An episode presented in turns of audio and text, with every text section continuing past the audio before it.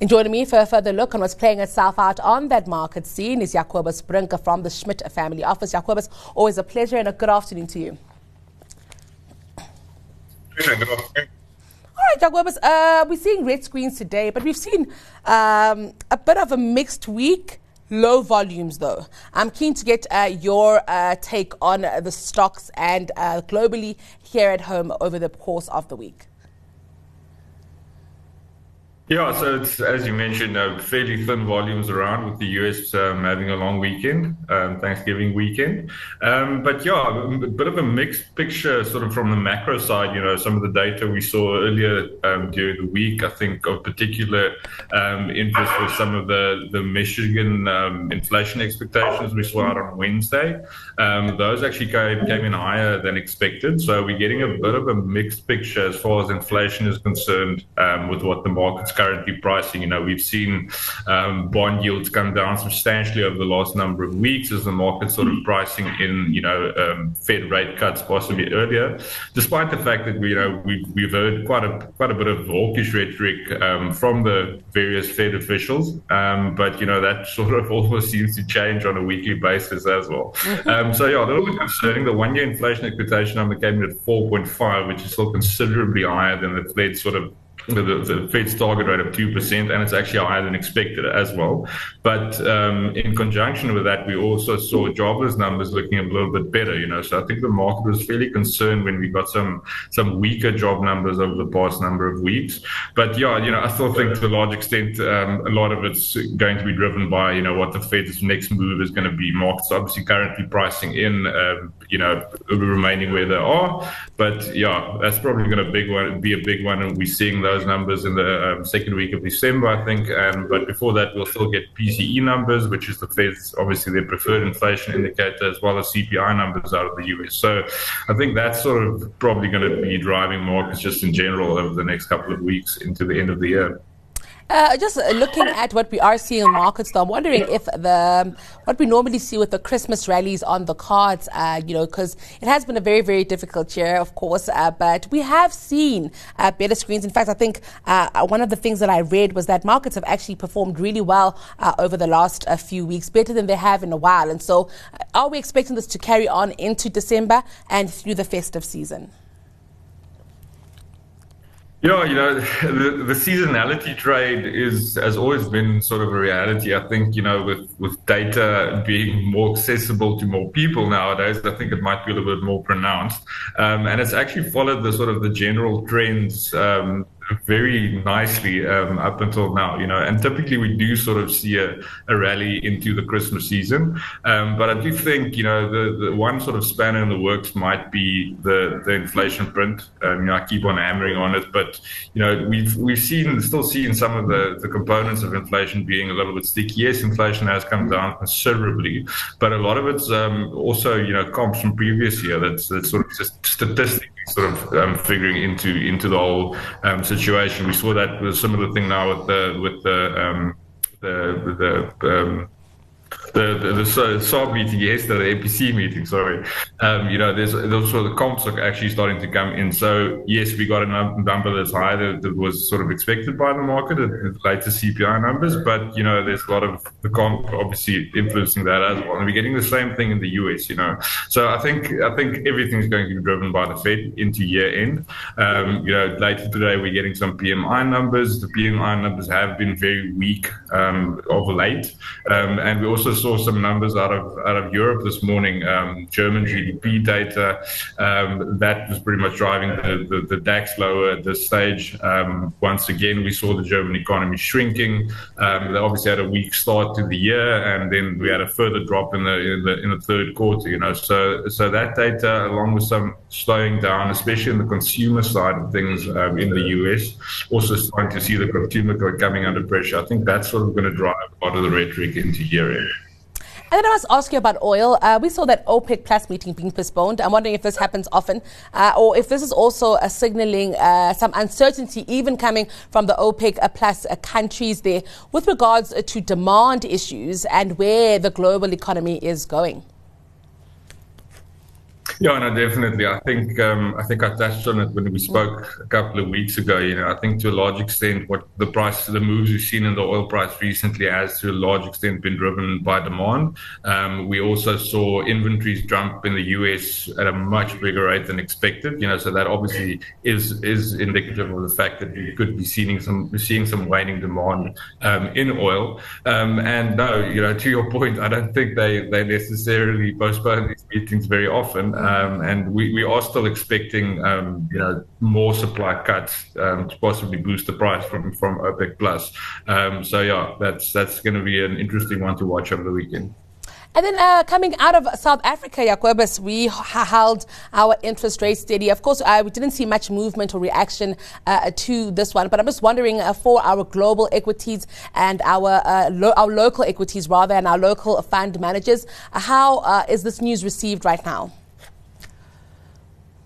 I think to a large extent um, it was expected. Um, I think there was also a lot of hope riding on it that you know the MPC wasn't going to to hike rates again because we obviously saw the CPI print um, coming in quite strong um, on on Wednesday. You know, just about around about the six percent, which is the the upper band of the MPC sort of target range.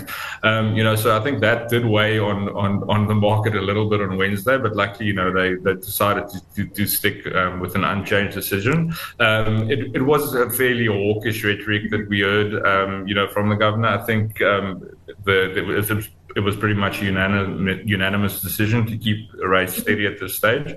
Um, but you know, there are once again similar story to the to the US. You know, there's a lot of um, the, the devil's always in the detail type of thing. You know, food prices are rising 10% year on year. I mean, those are really big moves. I think to a large extent, you know, despite the fact that globally markets are pricing in a fairly benign inflation environment going forward, I think we still could see some possible surprises on the upside.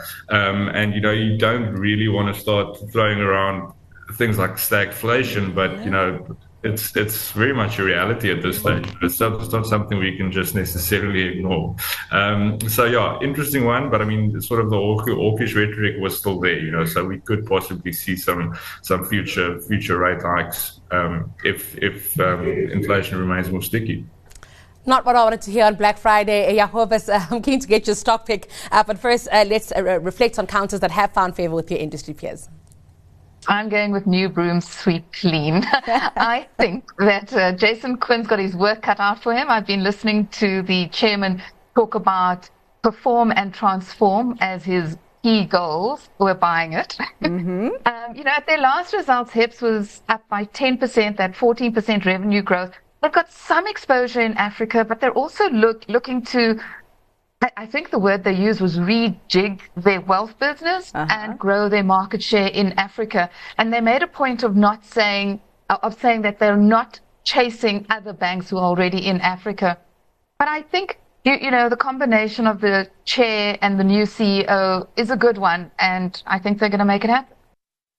Building on the view, uh, the improving outlook in South Africa, a little more optimistic with a 12 month outlook. I like AVI. I think it's proved incredibly resilient in holding on to its margins through this really tough cycle. We've seen it outperform all the other food producers. And I think as food inflation drops off, they're going to recapture some of their old margin. As people con- uh, have a bit more confidence, maybe a bit more money in the pocket, they will come. They will shop up a little bit back to some of the more uh, luxury brands or the more sort of higher LSM brands that AVI has.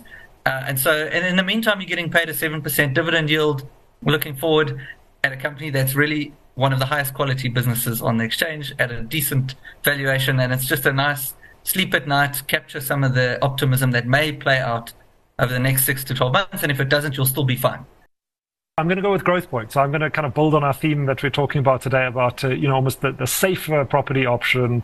Uh, you know, it, it's typically a bellwether of the South African, well, I suppose, of the South African listed uh, environment. Mm. Um, it's not necessarily just South African. So, you know, about 62% of its, uh, if its assets sit within South Africa, 30% uh, in Australia, about 8.5% in the UK. So you do have that, that kind of spread. It does have obviously an office component as well within the portfolio, but uh, kind of looking at, looking at consensus estimates, I mean, we we're looking for at least sort of 12 or 13 percent uh, upside over the next year, and it also comes with a chunky kind of 12 percent uh, forecast uh, distribution. So, uh, you know, that's that's reasonable. That's you know above above what you can expect from the market on average. And I think in a falling interest rate environment uh, that we could potentially have over the next three years, um, I think that it will. I think you're going to do well with it. And and as Grant said uh, earlier in the show, it's these property REITs are, are, maybe a safer option than some mm. of the others. So I'll play it safe today and go with Growthpoint.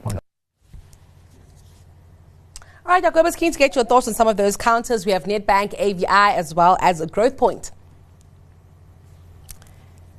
Yeah, you know, you, have got to, you know, just acknowledge that, that all of these are local counters. You know, I think just a comment in general, you know, we, we're seeing some fantastic businesses in the local space that are trading at, you know, dirt cheap valuations. I think that's sort of a, a theme across all three of these, you know. Um, I think to me, interesting, definitely um, AVI and Growthpoint. You know, AVI, I think they've, they've got a fantastic portfolio of companies. They're still trading at a, at a big discount. Um, and, you know, we just think that that 7% dividend yield, obviously, you, have got to take that into account. Um, and, and a similar thing with Growthpoint. You know, the real estate in South Africa in general has taken a massive knock over the last, you know, two years odd now. Um, some of them never really sort of getting out of the whole COVID um, environment. Um, and I think Growthpoint, you know, similar to AVI, it's a it's a it's a much sort of more stable, um, sleep safe at night business. So you know, yeah, toss up between those two, I think. And which counter are you going with this afternoon? Uh, further to the to the same theme, I know it's obviously more you know exposed to its this offshore business, but is Rich, is Richemont. You know, it's it's it's still about thirty odd percent um, off its highs.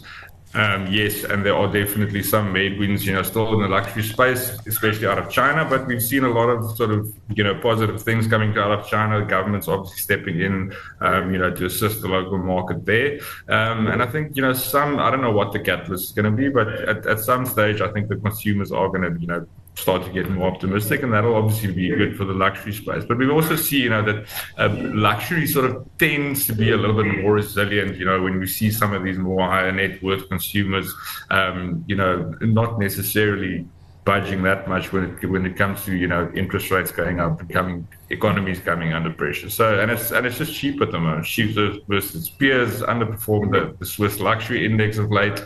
Um, so yeah, and it's, it's a fantastic business. Well, Jacobus, it's always a pleasure speaking to you. Have a fantastic weekend. Thank you for your time. That was your midday markets update with Jacobus Brink from the Schmidt family office.